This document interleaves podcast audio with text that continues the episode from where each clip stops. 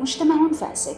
حكومات وسياسات تقهر طموحات البشر ومؤامرات تحاك كل يوم بشكل جديد للاستيلاء على خيرات الدول الضعيفة. ظلام في ظلام أليس كذلك؟ هل تظن أن الشكوى والبكاء على هذا الوضع هو الحل؟ هل لعن الظلام سينير لك الطريق؟ أنتم تستمعون إلى بودكاست أفلا يتفكرون.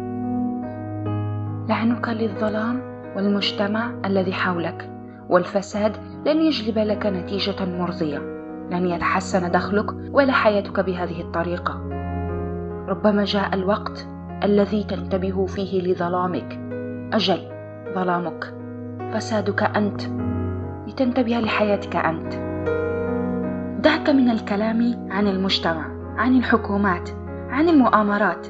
ليس هناك مؤامرة أكبر وأعظم من المؤامرة التي تحيكها لنفسك. كيف؟ مؤامرة لنفسي؟ ما الذي تقصدينه؟ أجل الكسل عدم المحاولة عدم البدء بالتفكير حتى في تغيير حياتك. إنها أكبر مؤامرة تحيكها لنفسك. أنت تهرب من تلك الأسئلة المحيرة داخلك وتصنع حاجزا بينك وبينها. ما الذي سأفعله؟ ما الذي أريده؟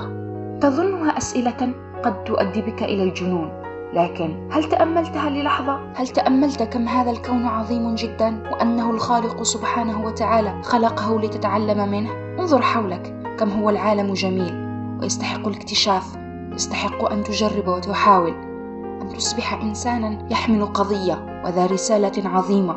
لا تلعن الظلام ولكن أوقد شمعة.